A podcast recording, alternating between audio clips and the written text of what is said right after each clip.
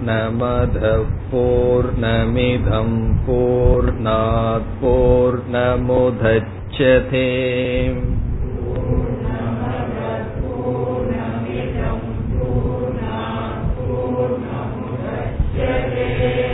पूर्णस्य पूर्णमादाय पूर्णमेवावशिष्यते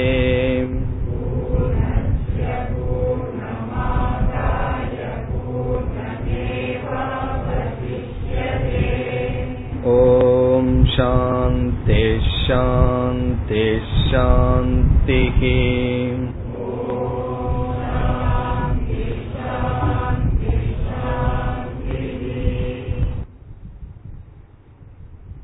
आरावद् मन्दिरम् यस्तु सर्वाणि भूतानि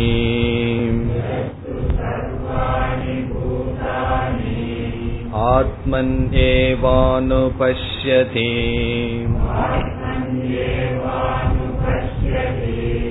सर्वभूतेषु चात्मानम् ततो न विजुप्सते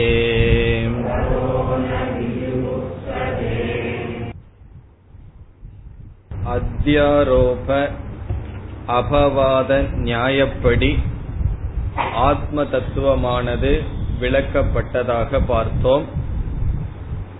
ஐந்தாவது மந்திரத்தில் ததேஜதி தன்னைஜதி. ஏஜதி என்றால் அசைகின்றது ஆத்மா செயல்படுகின்றது என்று சொல்லும் பொழுது ஏற்றுவிக்கப்பட்ட ஷரீரத்தினுடைய செயலுடன் ஆத்மாவானது பார்க்கப்படுகின்றது. ஜடமான ஷரீரம் செயல்பட வாய்ப்பில்லை. பூர்ணமான ஆத்மாவும் செயல்பட வாய்ப்பில்லை.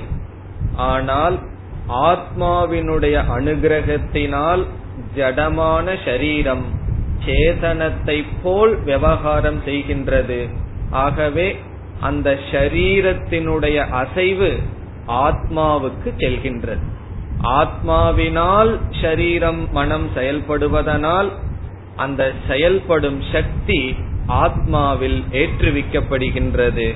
ஆகவே உபாதினா சலதி. ஷரீரத்துடன் சேர்ந்து பார்த்தால் ஆத்மா செயல்படுகின்றது. பிறகு ஆத்மாவினுடைய சொரூபம் என்ன? அது தன்னளவில் எப்படி இருக்கின்றது? தது ந ஏஜதி. தன்னளவில் அது செயல்படுவதில்லை அசைவதில்லை பூர்ணமாக இருக்கின்றது. மேலும் அறியாமையில் இருப்பவர்களுக்கு தூரே மிக தொலைவில் இருக்கின்றது. ஞானத்தை அடைந்தவர்களுக்கு அந்திகே மிக மிக அருகில் இருக்கின்றது. இதேபோல் வேறொரு கோணமும் எடுக்கப்பட்டது. ஷரீரத்தை மையமாக கொண்டு அது உள்ளேயும் இருக்கின்றது வெளியேயும் இருக்கின்றது. அஸ்ய சர்வஸ்ய தது அந்தக. இவை அனைத்துக்கும் அது உள்ளே இருக்கின்றது. தது அஸ்ய சர்வஸ்ய பாஹ்யதக. வெளியேயும் இருக்கின்றது. உண்மையில் ஆத்மா என்ன? அது உள்ளேயும் கிடையாது வெளியேயும் கிடையாது. அனைத்தும் ஆத்மாவில் இருக்கின்றது. ஆனால் ஷரீரத்தை எடுத்துக்கொண்டு பார்த்து இங்கு உபனிஷத் இவ்விதம் விளக்கம் கொடுக்கின்றது. இனி இதை தொடர்ந்து ஆறு ஏழு இந்த இரண்டு மந்திரங்களில் ஞான சொரூபமும் பலமும் கொடுக்கப்படுகின்றது. இந்த இரண்டு மந்திரங்களும் பிரசித்தமான மந்திரங்கள். உபநிஷத்துல போய் நம்ம முக்கியம் முக்கியம் இல்லை என்று சொல்ல முடியாது. இந்த மந்திரம் பிரசித்தம் என்றால் இது அடிக்கடி சங்கராச்சாரியரால் உதாரணமாக கொடுக்கப்படுகின்ற மந்திரங்கள். வேறு சில நூல்களிலும் உபனிஷத்துகளிலும் இப்படிப்பட்ட கருத்தையுடைய மந்திரங்கள் அடிக்கடி நாம் பார்க்கலாம். ஆகவே முக்கியமான மந்திரங்கள் ஆறு ஏழு. இங்கு ஞானம் என்ன என்று சொல்லப்படுகின்ற. ஒருவன் அடைகின்ற ஞானம் எப்படிப்பட்டது என்று சொல்லி இந்த ஞானத்தினுடைய பலன் என்ன என்பதுதான் இரண்டு மந்திரத்தினுடைய சாரம். சென்ற வகுப்பில் இதனுடைய பதார்த்தத்துக்கு மட்டும் பொருள் பார்த்தோம். இப்பொழுது விளக்கம் பார்க்க வேண்டும். மீண்டும் இதனுடைய பொருளை ஞாபகப்படுத்திக் கொள்வோம். யக து யக என்றால் யாரொருவன்? சர்வாணி பூதானி எல்லா ஜீவராசிகளையும் ஆத்மனி ஏவ தன்னிடத்திலேயே அனுபஷ்யதி பார்க்கின்றானோ? எவனொருவன்? எல்லா ஜீவராசிகளை தன்னிடத்தில் பார்க்கின்றானோ? ஆத்மனி என்றால் தன்னிடத்தில். பிறகு சர்வபூதேஷு எல்லா ஜீவராசிகளிடத்திலும் ஆத்மானம் தன்னை எவன் பார்க்கின்றானோ. இப்ப முதல் வரி எல்லா பூதங்களை தன்னிடத்தில் பார்க்கின்றான். இரண்டாவது வரி எல்லா பூதங்களில் தன்னை பார்க்கின்றான். ததக. ததக என்றால் தஸ்மாத் தர்ஷனாத். இப்படிப்பட்ட தர்ஷனத்தினால் இப்படிப்பட்ட ஞானத்தை அவன் கொண்ட காரணத்தினால் ந விஜுகுப்சதே. அவன் விஜுகுப்சா செய்வதில்லை. விஜுகுப்சதே ந. இதற்கு பல பொருள்கள் உண்டு. இதே பொருள் இதே சொல் கடோபனிஷத்தில் வந்தது. அங்கு வேறு ஒரு பொருள் பார்த்தோம். இங்கு நாம் வேறு இரண்டு பொருள் பார்க்கின்றோம். கடோபனிஷத்துல பார்த்த பொருளை விட்டு வேறு இரண்டு பொருளை பார்க்கின்றோம். மூன்று பொருள் முக்கியமாக இதற்கு இருக்கின்றது.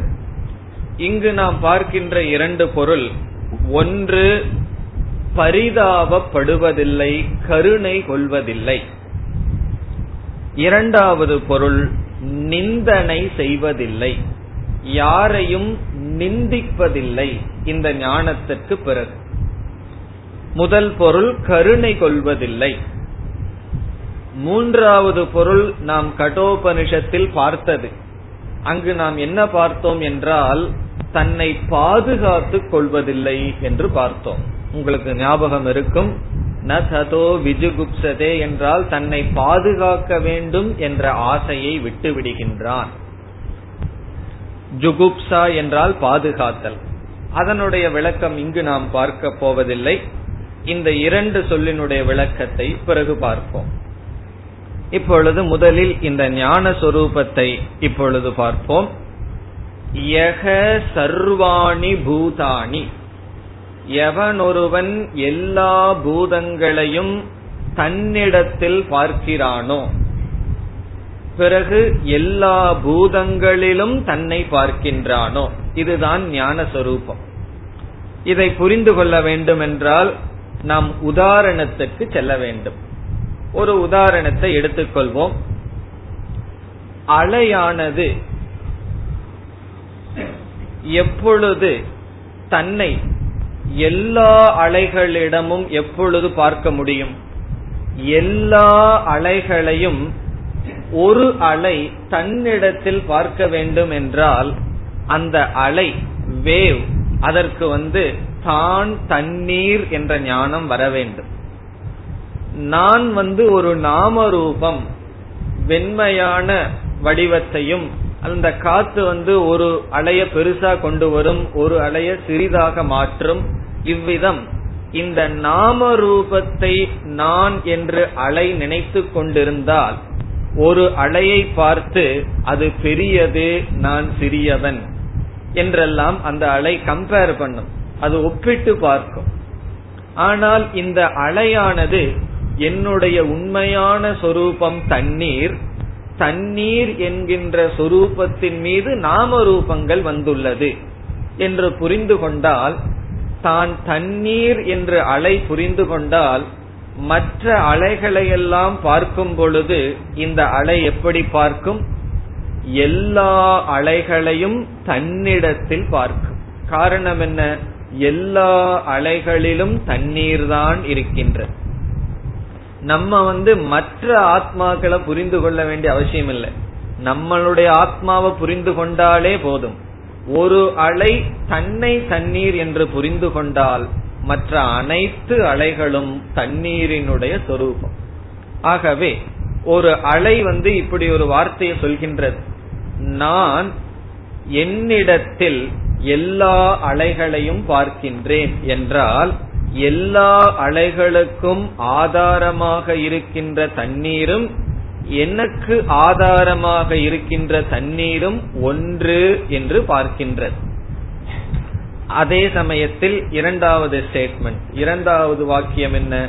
எல்லா அலைகளில் தன்னை பார்க்கின்றது ஒரு பெரிய அலைய பார்த்ததுன்னு சொன்னா அதை தானாக பார்க்கின்றது அந்த அலைக்கு காரணம் ஆதாரமாக இருப்பது தண்ணீர். இந்த எனக்கு ஆதாரமாக இருப்பது அல்லது நான் தண்ணீராக இருக்கின்றேன் என்று இந்த அலையானது தன்னை தண்ணீர் என்று தெரிந்து கொண்டால்தான் இந்த திருஷ்டியானது வரும். சங்கராச்சாரியர் இனி ஒரு உதாரணம் சொல்ற அது இதை விட சுலபமான உதாரணம். அறியாமையில் இருப்பவர்களையே உதாரணமா எடுத்துட்டு சொல்ற இந்த ஆத்மான்னு ஒண்ணு இல்லை அவர்களை பொறுத்தவரை. அவர்களுடைய அனுபவத்தை எடுத்துக்கொண்டே இந்த பெரிய விஷயத்தோடு சேர்க்கின்றார்.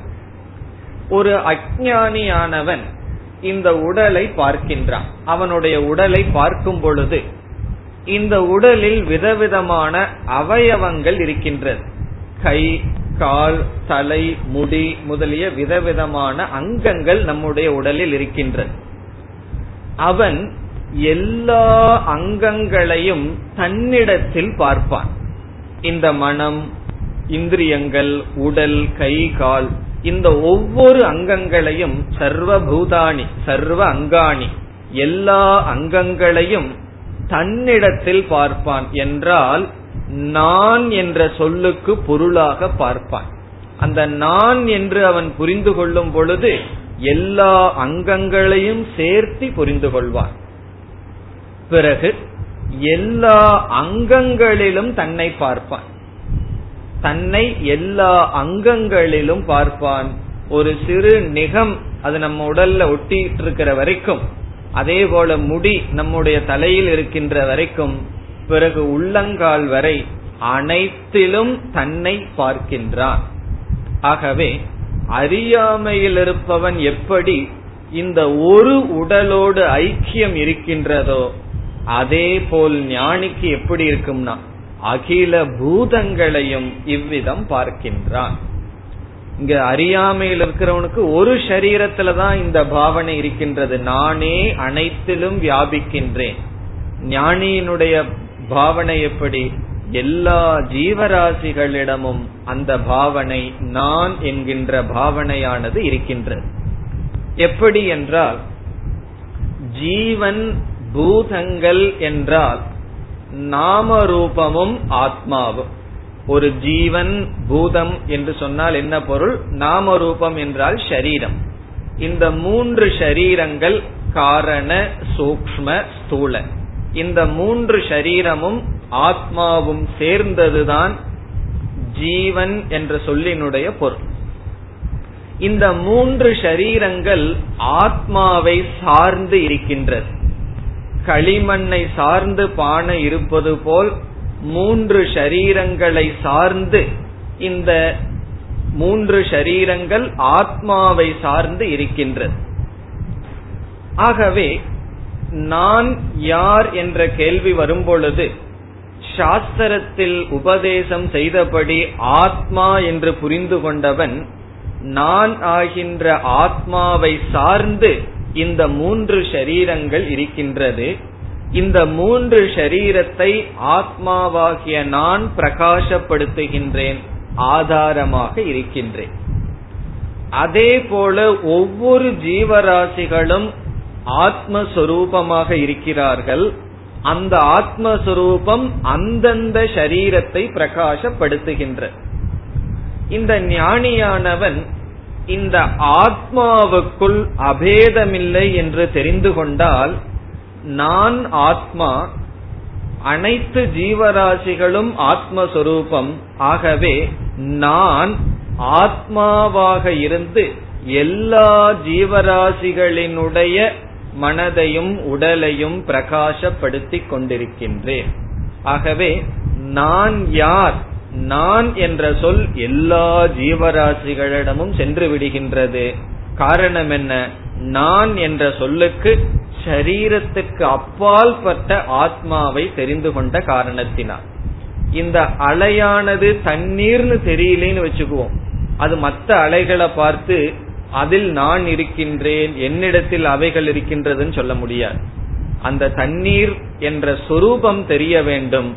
அதே போல ஜீவன் தான் ஆத்மா என்று தெரிந்து கொண்டால் இந்த ஆத்மா இந்த உடலை பிரகாசப்படுத்துவது போல் இதே ஆத்மா எல்லா ஜீவராசிகளினுடைய உடலை பிரகாசப்படுத்துகின்றது. ஆகவே யக எவனொருவன் சர்வாணி பூதானி எல்லா ஜீவராசிகளை ஆத்மனி அனுபஷ்யதி. தன்னிடத்தில் பார்க்கின்றானோ? இந்த இடத்துல ஆத்மனி என்பது ஏழாவது வேற்றுமையாக இருக்கின்றது. சப்தமி விபக்தி. இது சப்தமி அபேதார்த்தை. பேதமில்லை என்பதை இது காட்டுகின்றது. இவைகள் என்னிடத்தில் இருக்கின்றது என்று சொல்லும் பொழுது நமக்கு ஒரு சந்தேகம் வரலாம். நான் இருக்கின்றேன் இவைகள் என்னிடத்தில் இருக்கின்றது என்ற சந்தேகம் வரலாம். உதாரணமாக இந்த புஸ்தகத்தை கையில் எடுத்து வைத்தால் என்னுடைய கையில் புஸ்தகம் இருக்கின்றது என்று சொல்வது போல் ஒன்றில் இனி ஒன்று இருக்கின்றது என்று பொருள் அல்ல. எல்லா ஜீவராசிகளை ஆத்மாவில் பார்க்கின்றான் என்றால் ஆத்மாவை தவிர வேறு ஒன்றை அவன் பார்ப்பதில்லை. ஆத்மாவாகவே பார்க்கின்றான் என்று அடுத்த மந்திரமும் இதை விளக்கும். ஆகவே இங்கு ஆத்மனி என்றால் ஆத்மாவாக என்று பொருள். எல்லா ஜீவராசிகளையும் தன்னிடத்தில் என்றால் தானாக பார்க்கின்றான். இப்ப முதல்ல வந்து ஜீவராசிகளை தன்னிடத்தில் பார்க்கின்றான் இடத்தை எப்படி புரிந்து கொள்கின்றோம் தன்னிடத்தில்ங்கிற வார்த்தையை நம்ம தானாக என்று புரிந்து கொள்ள வேண்டும். எல்லா ஜீவராசிகளையும் தானாகவே அவன் பார்க்கின்றான். காரணம் என்ன? ஒரு ஜீவராசி என்றால் நாமரூபமும் ஆத்மாவும். நாமரூபம் பொய் ஆத்மா சத்தியம். நான் ஆத்மா என்றால் எல்லா ஜீவராசிகளினுடைய ஆத்மாவாக நான் இருக்கின்றேன். இனி இரண்டாவது வரை. சர்வபூதேஷு ஆத்மானம்.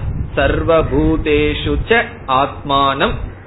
பிறகு முன் இருக்கின்ற வினை சொல்ல இங்க கொண்டு வரணும். அனுபஷ்யதி பார்க்கின்றானோ. இதுவும் அதே பொருள்தான். எல்லா பூதங்களிலும் தன்னை பார்க்கின்றான். எல்லா பூதங்களில் தன்னை பார்க்கின்றான். இதனுடைய பொருள் என்ன?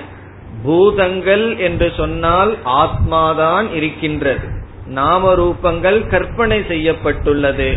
ஆகவே மற்ற நாம ரூபங்களை பார்க்கும் பொழுதும் அங்கும் ஆத்மாவையே தன்னையே பார்க்கின்றான். இது அவனுடைய ஞானம் அவனுடைய அறிவு அத்வைத திருஷ்டி அல்லது அபேத திருஷ்டி. இவ்விதம் அவன் இந்த உலகத்தை பார்க்கின்றான். ஆரம்ப காலத்தில எல்லாம் இதே உலகத்தை ஜீவராசிகளை எல்லாம் கண்டு ஓடையவன். காரணம் என்ன? இவைகள் எல்லாம் எனக்கு சம்சாரத்தை கொடுக்கும் என்று. ஞானம் வந்ததற்கு பிறகு என்ன ஆகின்றது? இவைகள் அனைத்தும் ஒன்றாக மாறிவிட்டது. எதை கண்டு நம்ம பயந்து ஓடுவோம்? எது நமக்கு அந்நியமாக இருக்கின்றதோ அதை கண்டு பயந்து ஓடுவோம். நம்முடைய நிழலை கண்டு நம்ம பயந்து ஓட மாட்டோம் காரணம் என்ன? அது எனக்கு அந்நியமாக இல்லை. ஆகவே உண்மையான அந்த சரியான அறிவு வரும் பொழுது வைராகியம்ங்கிறது ஒண்ணு கிடையாது விவேகம்ங்கிறது ஒண்ணு கிடையாது. நித்யா நித்திய வஸ்து விவேகம்னு ஒண்ணு இல்ல வைராகியம்னு ஒண்ணு கிடையாது. வைராகியம்னு சொன்னா ஒரு பொருளில் விருப்பு இல்லாத தன்மை. இங்கு தனக்கு அப்பாற்பட்டு என்ன பொருள் இருக்கிறது? அவனுக்கு வைராகியத்தை காட்டுவதற்காக. ஆகவே இது உச்ச நிலையிலிருந்து பேசப்படுகின்ற கருத்து. எல்லா பூதங்களை தன்னிடத்தில் பார்க்கின்றான். எல்லா பூதங்களில் தன்னை பார்க்கின்றான். ஆகவே இவன் ஞானியானவன் தன்னை பார்க்க வேண்டும் என்றால் என்ன செய்ய வேண்டும்? அவன் கண்ணை திறந்தால் பார்ப்பதெல்லாம் தன்னைத்தான் பார்க்கின்றான்.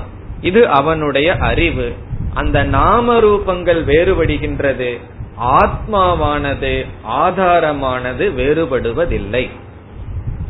இப்படிப்பட்ட திருஷ்டி இப்படிப்பட்ட பார்வையை உடையவனுடைய பிரயோஜனம் என்ன? ததக ந விஜுகுப்சதே ததக என்றால் இப்படிப்பட்ட ஞானத்தினால். இது வந்து காரணம். இந்த ஞானத்தை அவன் கொண்டிருக்கின்ற காரணத்தினால் இப்படிப்பட்ட விஷன் திருஷ்டி அவனுக்கு இருக்கின்ற காரணத்தினால் ந விஜுகுப்சதே முதலில் விஜுகுப்சா என்பதற்கு கருணை என்ற சொல்லை எடுத்துக்கொள்வோம். கருணை அல்லது பரிதாபம். அவன் பரிதாபப்படுவதில்லை கருணை கொள்வதில்லை இரக்கம் கொள்வதில்லை. இதனுடைய பொருள் என்ன? கருணை தயா என்பது ஒரு பண்பாக நாம் படித்துள்ளோம். இந்த ஞானத்துக்கு பிறகு அவனுக்கு கருணையே இல்லைன்னு சொல்ற மாதிரி தோணுகின்றதே என்றால் அர்ஜுனன் கீதையில் சொல்கின்றான் கார்பண்ய தோஷோ உபகத ஸ்வபாவக. கார்பண்யம் என்றால் கிருபா. கிருப்பை என்ற தோஷத்தினால் நான் ஆட்கொண்டிருக்கின்றேன் சொல்கின்றான்.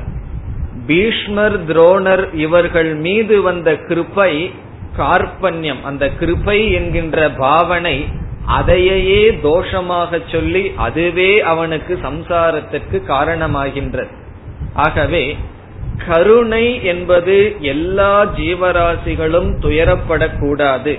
எனக்கு ஒரு துயரம் வந்தால் எப்படி இருக்குமோ அப்படித்தான் எல்லா ஜீவராசிகளுக்கும் இருக்கும் என்கின்ற பாவனை கருணை. அது ஒரு பண்பு அது தவறு கிடையாது. அது வேண்டும் நமக்கு.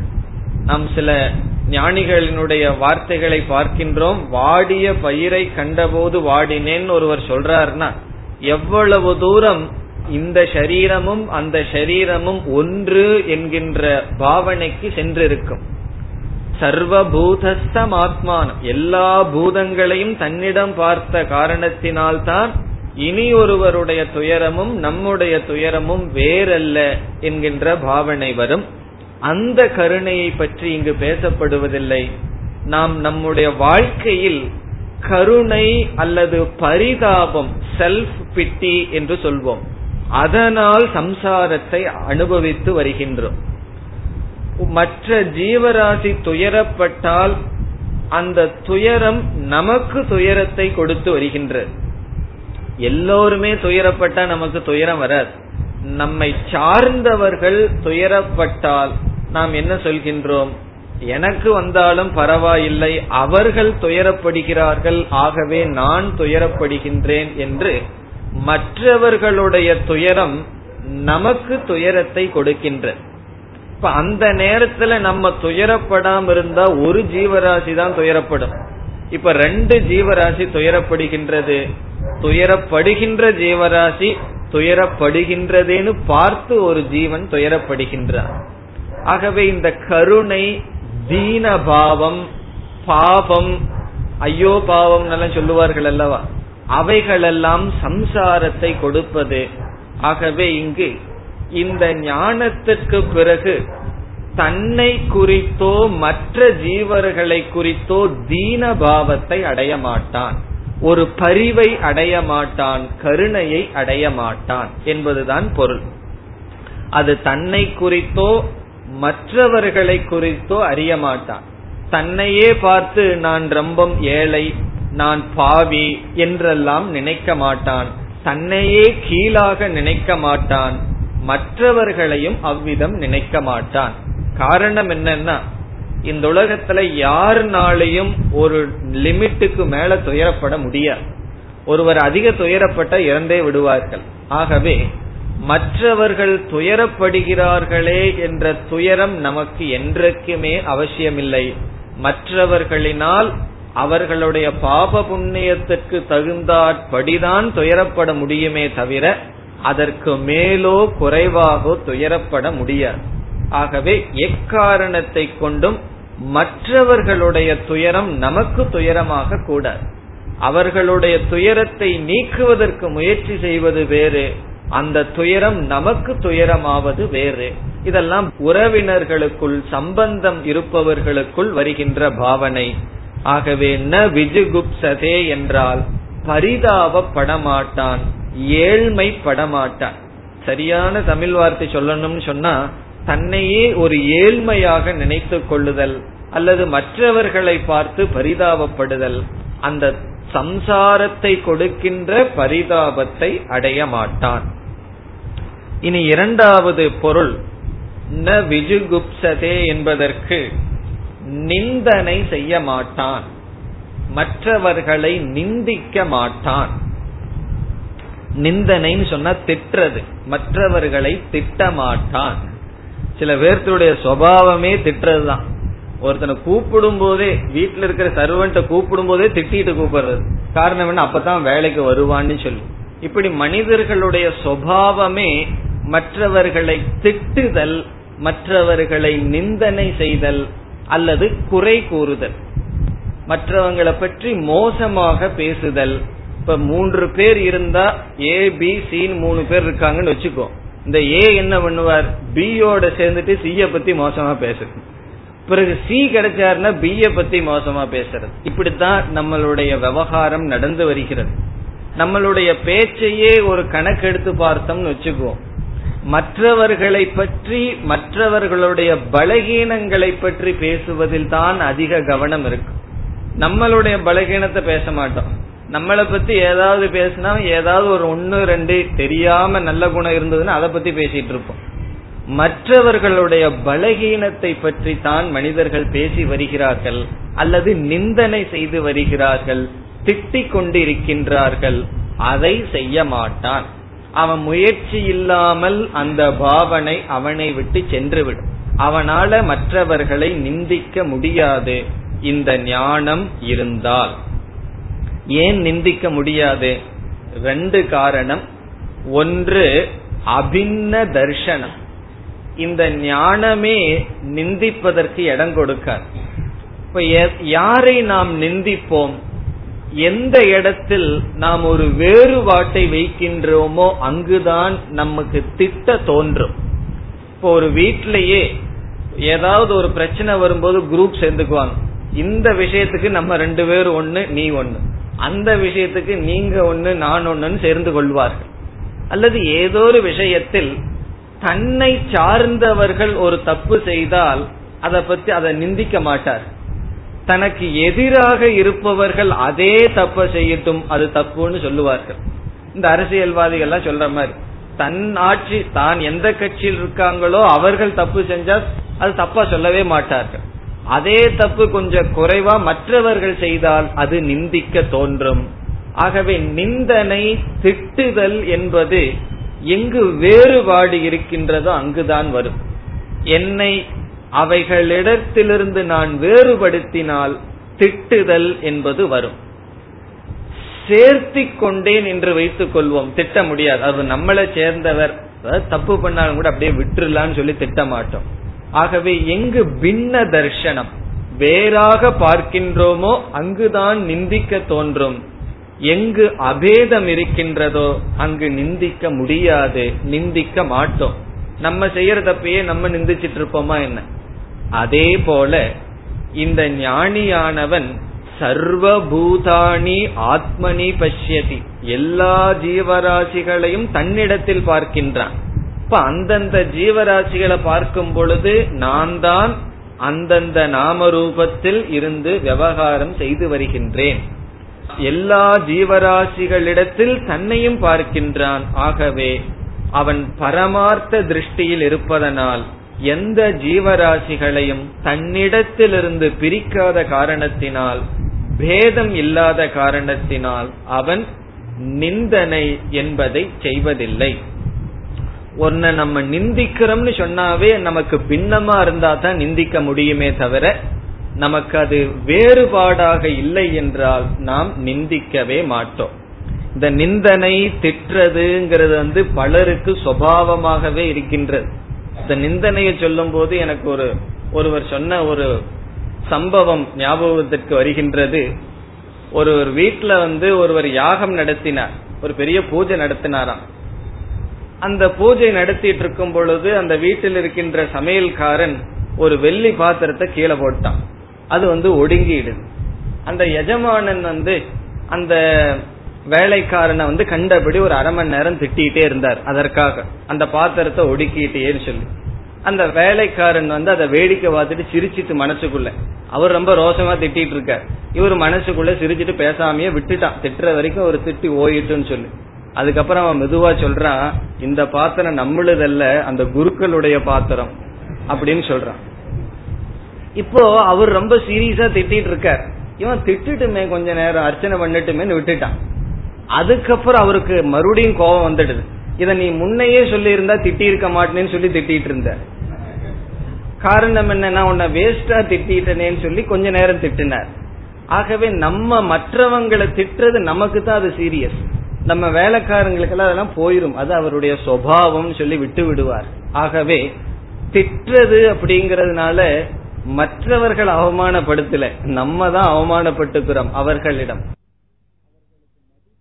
அவர்களுக்கு மதிப்புங்கிறது மற்றவர்களிடம் இருக்க ஏதோ பயந்துட்டு சம்பளம் வாங்குறான்னு செய்வானே தவிர ஒரு உள்ளன்போடு எந்த காரியத்தையும் நாம் சாதிக்க முடியாது. ஆகவே விவகாரத்திலேயாகட்டும் பாரமார்த்திக லெவல்ல ஆகட்டும் திட்டுதல்ங்கிற குணத்தையே நம்ம விட்டுறணும் யாரையுமே நம்ம திட்டக்கூடாது. ஒருவன் தப்பு செய்தா தண்டனை கொடுக்கலாம். அந்த தண்டனை வந்து திட்டுறது தண்டனை கிடையாது.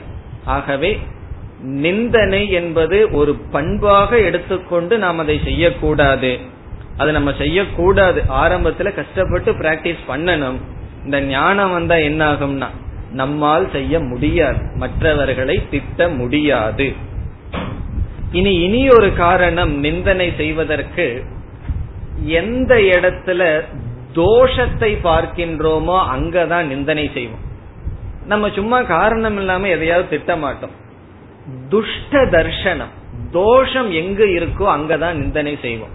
ஒரு ஆள் ஒழுங்கா வேலை செய்யல அல்லது பாத்திரத்தை போட்டு உடைச்சிட்டான். இந்த சமையல்காரன் எல்லாம் நம்மள மாதிரியா ஹேண்டில் பண்ணுவான். அவனுக்கு அவன் வீடு வேற நம்ம வீடு வேற. ஆகவே அவன் ஹேண்டில் பண்றதுல தவறு செய்து விட்டான். இந்த அதர்மத்தை குறித்து தான் நிந்தனையே வரும். இந்த ஞானியானவன் அந்நத்திர தர்மாத் அந்நத்திர அதர்மாத். தர்மத்தையும் அதர்மத்தையும் கடந்து பார்க்கின்ற காரணத்தினால் அவன் நிந்தனை செய்வதில்லை. செய்ய முடியாது அவனால். காரணம் தர்மா தர்மத்திற்கு அவன் அப்பாற்பட்டு சென்று விட்டான். எல்லாமே விவகாரத்திற்குள் வருகின்றது. அவனுடைய பார்வை நாம ரூபத்திற்கும் மேல் இருக்கின்றது. ஆகவே ஒருவன் நிந்திப்பதில்லை கருணை கொள்வதில்லை இரண்டு காரணம் அவனுக்கு அபேதம் இருக்கின்ற காரணத்தினால் தோஷம் அதர்மம் என்று ஒன்றை அவன் பார்க்காத காரணத்தினால்.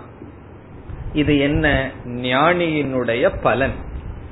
எந்த ஞானியினுடைய பலன்? இப்படிப்பட்ட ஞானத்தை உடைய அந்த ஞானத்தினுடைய பலன் என்ன? அவன் ந விஜுகுப்சதே பரிதாபப்படுவதில்லை நிந்திப்பதில்லை. இதே கருத்தை அடுத்த மந்திரமும் விளக்குகின்றது यस्मिन् सर्वाणि भूतानि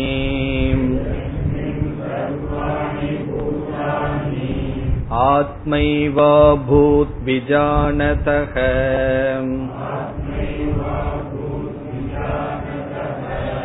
तत्र को मोहः कशोकः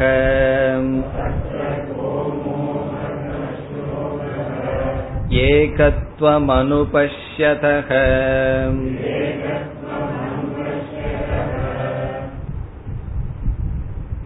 முதல் வரியில் இதே ஞானத்தை கூறி இரண்டாவது வரியில் மோக்ஷமானது ஞான பலமானது சொல்லப்படுகின்றது. எஸ்மின் யஸ்மின் என்பதற்கு இரண்டு பொருள். ஒன்று எந்த காலத்தில்? எப்பொழுது? என்று பொருள். எஸ்மின் என்றால் எந்த சமயத்தில்? எஸ்மின் காலே. எந்த காலத்தில்? இரண்டாவது பொருளை பிறகு பார்ப்போம். சர்வாணி பூதாணி. எல்லா ஜீவராசிகளும் ஆத்மா ஏவ அபூத். இவனுடைய ஆத்மாவாகவே ஆகிவிட்டதோ? எந்த காலத்தில் சர்வாணி பூதாணி? எல்லா ஜீவராசிகளும் ஆத்மா ஏவ தானாகவே அபூத் ஆகிவிட்டதோ? இதுக்கு மேல அத்வைதத்தை வந்து உபனிஷத்து வந்து ஸ்பஷ்டமா சொல்ல முடியாது. எல்லா பூதங்களும் எந்த காலத்தில் தானாகவே ஆகிவிட்டதோ? யாருக்கு?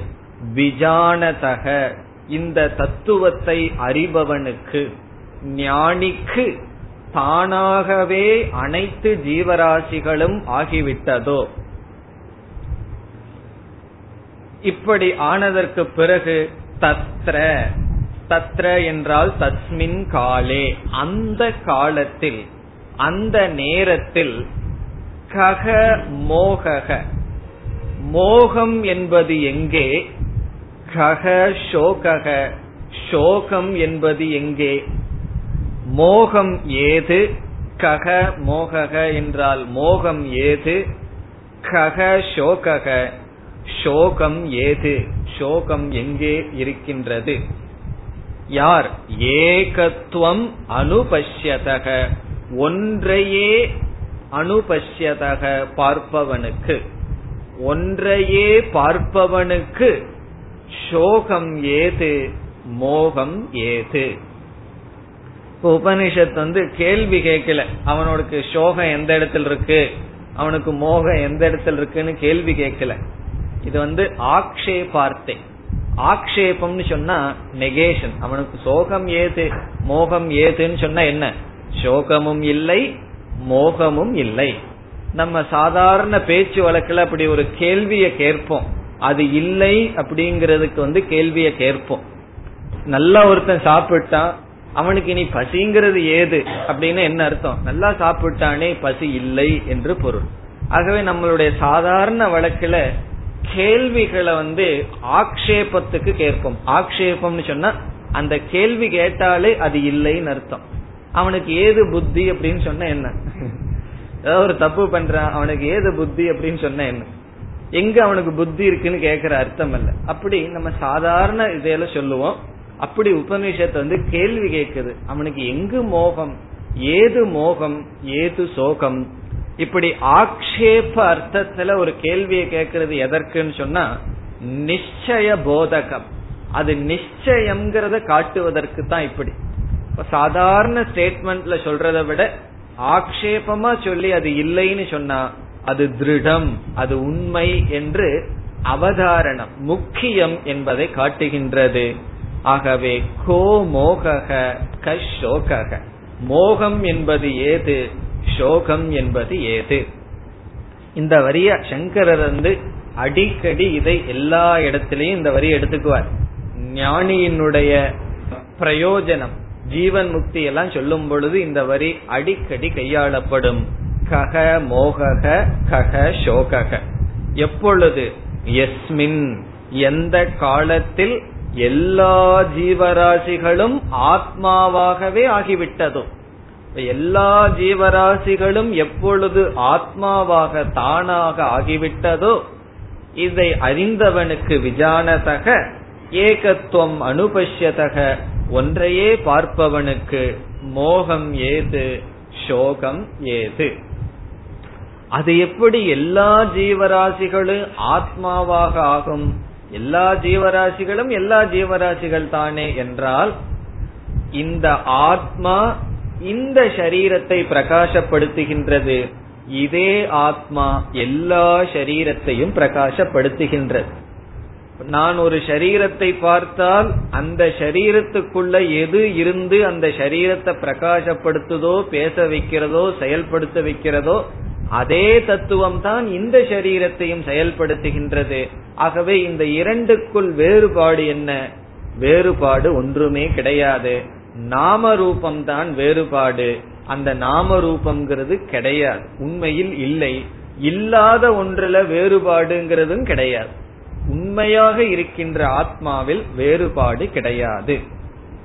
ஆகவே எந்த காலத்தில் எல்லா பூதங்களும் ஆத்மாவாக ஆகின்றதோ என்று சொல்வதிலிருந்து இனி ஒரு விதமான துவைதமும் நீக்கப்படுகின்றது. சென்ற மந்திரத்தில் ஒவ்வொரு ஜீவராசிகளுக்கும் உள்ள பேதம் நீக்கி அந்த எல்லா ஜீவராசிகளுக்கும் ஆத்மாவுக்கும் உள்ள பேதம் நீக்கப்பட்டது. எல்லா ஜீவராசிகளை தன்னில் பார்க்கின்றான் தன்னை எல்லா ஜீவராசிகளிடத்தில் பார்க்கின்றான் சொல்வதிலிருந்து ஜீவராசிகளுக்குள் பேதம் கிடையாது. அந்த ஜீவராசிக்கும் ஆத்மாவுக்கும் பேதமில்லைன்னு சொல்லியாச்சு. இந்த இடத்தில் ஜீவராசி ஆத்மா என்று ஒன்று இருக்கின்றதே என்றால் அந்த பேதமும் கிடையாது. அவைகளே ஆத்மாவாக ஆகிவிட்டது. என்றால் ஜீவராசி ஆத்மா என்ற பேதமும் கிடையாது. நாமரூபம் ஆத்மாவை சார்ந்து இருக்கின்றது என்றால் அவை கிடையாது. பிறகு இருப்பது என்ன? ஆத்மா ஏவ. ஆத்மாவாகவே மாறிவிட்டது. அது என்று தனியாக கிடையாது. இப்ப தண்ணீர் அலை என்ற பேதம் இருக்கும் பொழுது தண்ணீர் அலை என்று இருக்கின்றது என்றால் எப்பொழுது அலைகளெல்லாம் தண்ணீராகவே ஆகிவிட்டதோ என்றால் என்ன? நாமரூபம் நீக்கப்பட்டு ஆதாரம் மட்டும் இருக்கின்றதோ? எப்பொழுது பானைகளெல்லாம் களிமண்ணாகவே ஆகிவிட்டதோ என்றால் நாமரூபம் நீக்கப்பட்டு ஆதாரம் மட்டும் புரிந்து கொள்ளப்படுகின்றதோ? அப்பொழுது அந்த காலத்தில் சோகமும் கிடையாது மோகமும் கிடையாது. இப்ப எஸ்மின்கிறதுக்கு நம்ம என்ன பொருள் பார்த்தோம்? எந்த காலத்தில் எந்த சமயத்தில் எந்த நேரத்தில் இந்த ஞானம் வருகின்றதோ. இதிலிருந்து என்ன தெரிகின்றது என்றால் இந்த ஞானத்தினுடைய தௌர்லபியம் இந்த ஞானம்ங்கிறது அவ்வளவு சுலபமா வராதுன்னு ஒரு விளக்க ஆசிரியர் சொல்ற எந்த காலத்தில்னு பொருள் எடுத்துக்கொண்டால் இந்த ஞானம் வந்து புத்தியில ஏறி நிக்கிறது அப்படிங்கிறது அவ்வளவு சுலபம் அல்லங்கிறது காட்டுதான். நம்ம படிக்கின்றோம். ஆனா வெளியே போன உடனே நம்ம சைக்கிள்ல போறோம்னு வச்சுக்கோ ஒருத்தன் குறுக்க வர்றான் இந்த மந்திரம் எல்லாம் போயிரும். எல்லா சர்வ பூதானி ஆத்மனின்னு சொல்ற பார்க்க முடியறது இல்ல ஏன்னா அவன் வந்து அறிவு இல்லாம குறுக்க வர்றானேன்னு திட்ட ஆரம்பிச்சிருவோம் இவ்வளவு நேரம் யாரையும் திட்ட மாட்டான்னு சொல்லிட்டு போய் அங்க திட்டுறதுல இருந்து வீட்டுக்கு போறதுக்கு முன்னாடியே திட்ட ஆரம்பிச்சிருவோம். அப்படி இந்த ஞானமானது அவ்வளவு சுலபமா புத்தியில தங்காதான். அதத்தான் காலம்ங்கிறது குறிக்கப்படுகின்றது. எந்த காலத்துல இந்த ஞானம் புத்தியில இருக்கோ அந்த காலத்துல சோகமும் மோகமும் இல்லை. இப்ப இந்த நேரத்துல நமக்கு சோகமும் மோகமும் இல்லை. ஏன்னா இந்த நேரத்துல இந்த அறிவு அப்படியே புத்தியில் இருக்கு. எந்த காலத்துல இந்த அறிவு இல்லையோ உடனே என்ன வரும்? சோகமும் வந்துடும் மோகமும் வந்துடும் ஆகவே எஸ்மின்கிறதுக்கு காலத்தை அதிகரணமா எடுத்துட்டா எந்த நேரத்துல இந்த அறிவு இருக்கோ அந்த நேரத்துல சோகமும் மோகமும் கிடையாது. அந்த நேரம்ங்கிறது வந்து ஞான நிஷ்டை. அது கொஞ்சம் அவ்வளவு சுலபம் அல்லங்கிறத காட்டுதான். இனி இரண்டாவது விளக்கத்துக்கு போவோம். எஸ்மின் என்றால் எந்த ஞானியின் இடத்தில்? எஸ்மின் புருஷே எந்த ஞானினி? எந்த மனிதனிடத்தில் எல்லா பூதங்களும் தானாகின்றதோ தத்ர என்றால் அந்த மனிதனிடத்தில் என்று பொருள். இப்ப இரண்டாவது விளக்கம் எஸ்மின் புருஷே எஸ்மின் ஞானினி எந்த மனிதனிடத்தில்? இது எதை காட்டுதுன்னு சொன்னா அதிகாரி தௌர்பல்யம். அப்படிப்பட்டவர்களே மிக மிக ரேர் இப்படி ஞானத்தை அடைய வர விரும்புபவர்களே துர்லபம். எந்த புருஷனிடத்தில் இப்படி இருக்குதோன்னு சொன்னாவே அப்படிப்பட்டவர்கள் குறைவானவர்கள். எந்த காலத்தில் இருக்குது சொன்னா அப்படி வருகின்ற காலம் மிக மிக குறைவு அல்லது கடினமாக வரும். அதிக பயிற்சியுடன் வர வேண்டும். என்பது குறிக்கின்றது. ஆகவே இரண்டாவது பொருள் எஸ்மின் எந்த ஞானியினிடத்தில் எல்லா ஜீவராசிகளும் ஆத்மாவாக ஆகின்றதோ விஜானதக இதை அறிகின்றவனுக்கு ஆத்மாவை அறிந்தவனுக்கு ஆத்மாவாக ஆகின்றதோ தத்ர அந்த மனிதனிடத்தில் கக மோகக மோகம் ஏது? கக சோகக சோகம் என்பது ஏது? ஏகத்துவம் அனுபஷ்யதக. ஒன்றையே பார்த்து கொண்டிருப்பவனுக்கு. இனி மோகம் என்றால் என்ன? சோகம் என்றால் என்ன? என்ற விளக்கத்திற்கு வருவோம். மோகத்தினுடைய லட்சணம் ஆத்ம ஆவரண லட்சணக.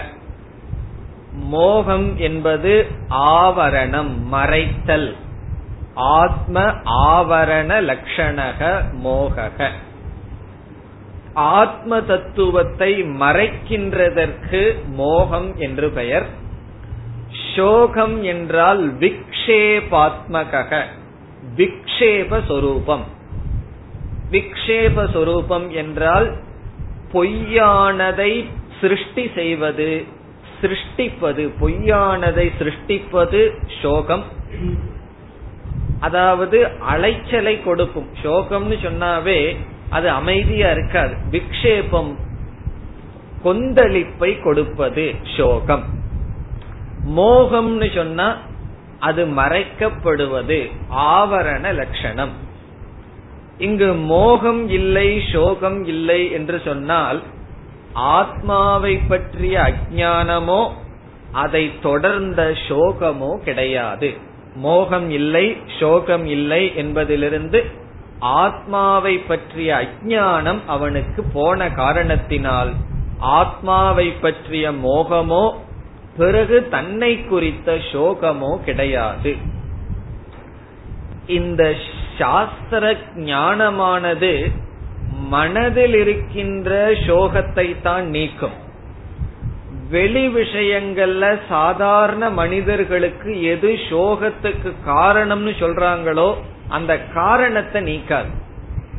வாழ்க்கையில் விதவிதமான அனுபவங்களை சம்பவங்களை நாம் பார்க்கின்றோம். ஒரு சம்பவத்தை இது சோகத்துக்கு காரணம்னு தீர்மானம் பண்றது நம்ம மனசு. எந்த விதமான அனுபவமும் சோகத்துக்கு காரணம் அல்ல. காரணம் என்ன? அது சோகத்துக்கு காரணமா இருந்தா அந்த சம்பவம் நடந்தா நம்ம துயரப்படணும். இப்ப சின்ன வயசுல ஒரு பலூன் வாங்கி ஊதிவோம் வெடிச்சிடுது அழுதுருக்கோம். இப்பவும் ஒரு பலூன் வாங்கி நம்ம ஊதும் போது வெடிச்சு அழுகணும். காரணம் என்ன? இந்த சம்பவம் சோகத்துக்கு காரணம்னா அந்த சம்பவம் நடக்கும் போதெல்லாம் சோகப்படணும். மரணம்ங்கிறது சோகத்துக்கு காரணம்னு சொன்னா யாராவது ஊர்ல எங்காவது ஒருத்தன் செத்து போயிட்டான்னு நியூஸ் படிச்சா நம்ம அழுக ஆரம்பிச்சிடணும். அப்படின்னா பேப்பர்ல பார்த்து அழுகிட்டே தான் இருப்போம். காரணம் என்ன? மரணம்ங்கிறத படிச்சுட்டே இருக்கும் ஆகவே சம்பவம் அனுபவம் என்பது எல்லாத்துக்கும் போதும். ஒரு குறிப்பிட்ட அனுபவத்தை சோகத்துக்கு காரணமா மாத்துறது யாருன்னா? நம்மளுடைய புத்தி நம்மளுடைய அந்த கரணம். அதற்கு காரணம் ஆத்மாவை பற்றிய அஜானம் அனாத்ம அபிமானம். இந்த ஆத்மாவை பற்றிய ஞானம் வந்தவுடன் நாம வாழ்க்கையில எதை சந்திக்கிறோம்? நிகழ்ச்சிகளை சந்திக்கிறோம். காலையிலிருந்து சாயந்தரத்து வரைக்கும் விதவிதமான சம்பவங்கள். அவ்வளவுதான். பிறகு சோகமும் மோகமும் கிடையாது. இதுதான் ஞானியினுடைய வாழ்க்கை. இல்ல அப்படின்னு சொன்னா சம்பவங்கள் சோகத்துக்கு காரணமா மாறும். காலையில இருந்த உடனே எப்படி எந்திரிப்போம்? இன்னைக்கு இப்படிப்பட்ட சோகமான சூழ்நிலையை சந்திக்கணும்னு தோணும். அப்படியே கிடையாது. அது சோகம்னு சொன்னா நம்ம மனதினுடைய கற்பனை. இங்கு எல்லாமே ஆத்மாவானதற்கு பிறகு சோகம் ஏது என்றால் வாழ்க்கையில் இது சோகத்துக்கு காரணம் என்று ஒன்றுமே கிடையாது. அதனாலதான் சாமிஜி அவர்கள் கூறுவார்கள் சைக்காலஜில வந்து மைண்டுக்கு வந்து பிரச்சனை இருக்கு. அதனால சொல்யூஷன் கொடுக்குதான். ப்ராப்ளம்னு ஒன்னு இருக்கு. அதுக்கு சொல்யூஷன் சைக்காலஜி கொடுக்குது. பிலாசபி என்ன பண்ணதுன்னா அது சொல்யூஷனே கொடுக்கறது இல்ல காரணம் என்ன? ப்ராப்ளம்ங்கிறது ஒண்ணு கிடையாது. பிரச்சனைன்னு ஒண்ணு இருந்தா தானே அதுக்கு தீர்வு காண வேண்டும். இது பிரச்சனைங்கிறது ஒண்ணு இல்லைன்னு காமிச்சிட்டோம் அப்படின்னா தீர்வு காண வேண்டிய அவசியம் இல்லை. வேதாந்தம் வந்து நம்மளுடைய பிரச்சனைகளுக்கு தீர்வு காணல. பிரச்சனைன்னு எதை சொல்லிட்டு இருக்கிறையோ அது பிரச்சனை இல்லைன்னு நம்மளையே சொல்ல வைக்குது. எதெல்லாம் பிரச்சனைன்னு சொல்லிட்டு இருந்தையோ அது பிரச்சனை இல்லை. அது ப்ராப்ளம் அல்ல. ஆகவே சோகத்துக்கு நிமித்தம் இல்லைன்னு சங்கரர் சொல்றார். நிமித்த அபாவே சோகத்துக்கு ஒரு காரணம் கிடையாது. இதுதான் சோகத்துக்கு காரணம்னு சொல்றது மோகத்தினால் அஜானத்தினால் ஆகவே மோகமும் கிடையாது சோகமும் கிடையாது. ஏன்னு சொன்னா சோகத்துக்கு காரணம் இல்லாத காரணத்தினால் சோகமும் கிடையாது மோகமும் கிடையாது. எப்பொழுது ஏகத்துவம் அனுபஷ்யதக ஒன்றையே பார்த்து கொண்டிருப்பவனுக்கு. நமக்கு வேற பார்க்க ஆரம்பிச்சிட்டோம் அப்படின்னா ஆரம்பிச்சிடும் சோகம் ஆரம்பிக்கும் மோகம் ஆரம்பிக்கும் நிந்தா ஆரம்பிக்கும் கருணை ஆரம்பிக்கும் சம்சாரமே ஆரம்பித்துவிடும் எப்பொழுது? எஸ்மின் காலே எஸ்மின் மனுஷ்யே. எந்த மனிதனிடத்தில் எந்த காலத்தில் இந்த ஞானம் வருகின்றதோ அந்த காலத்தில். என்ன ஆகும்? சோகமும் இல்லை மோகமும் இல்லை பிறகு நிந்தையும் இல்லை ஜுகுப்சா என்பது கிடையாது. இனி எட்டாவது மந்திரம். சபர்யகா சபர்யகாச்சுக்ரமகாயமவ்ரணம்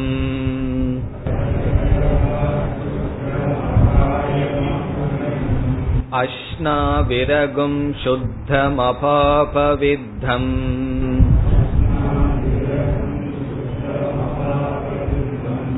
कविर्मणीषी परिभूः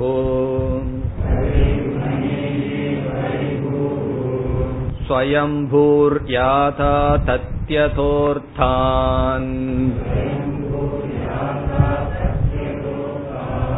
व्यतथाच्छाश्वतीभ्यः समाभ्यः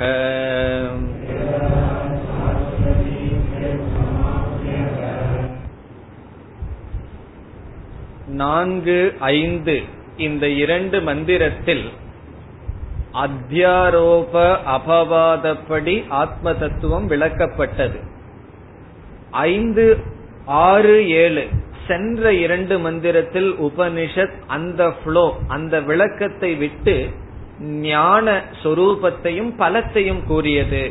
இனி மீண்டும் உபனிஷத் ஆத்ம தத்துவத்திற்கு வருகின்றது.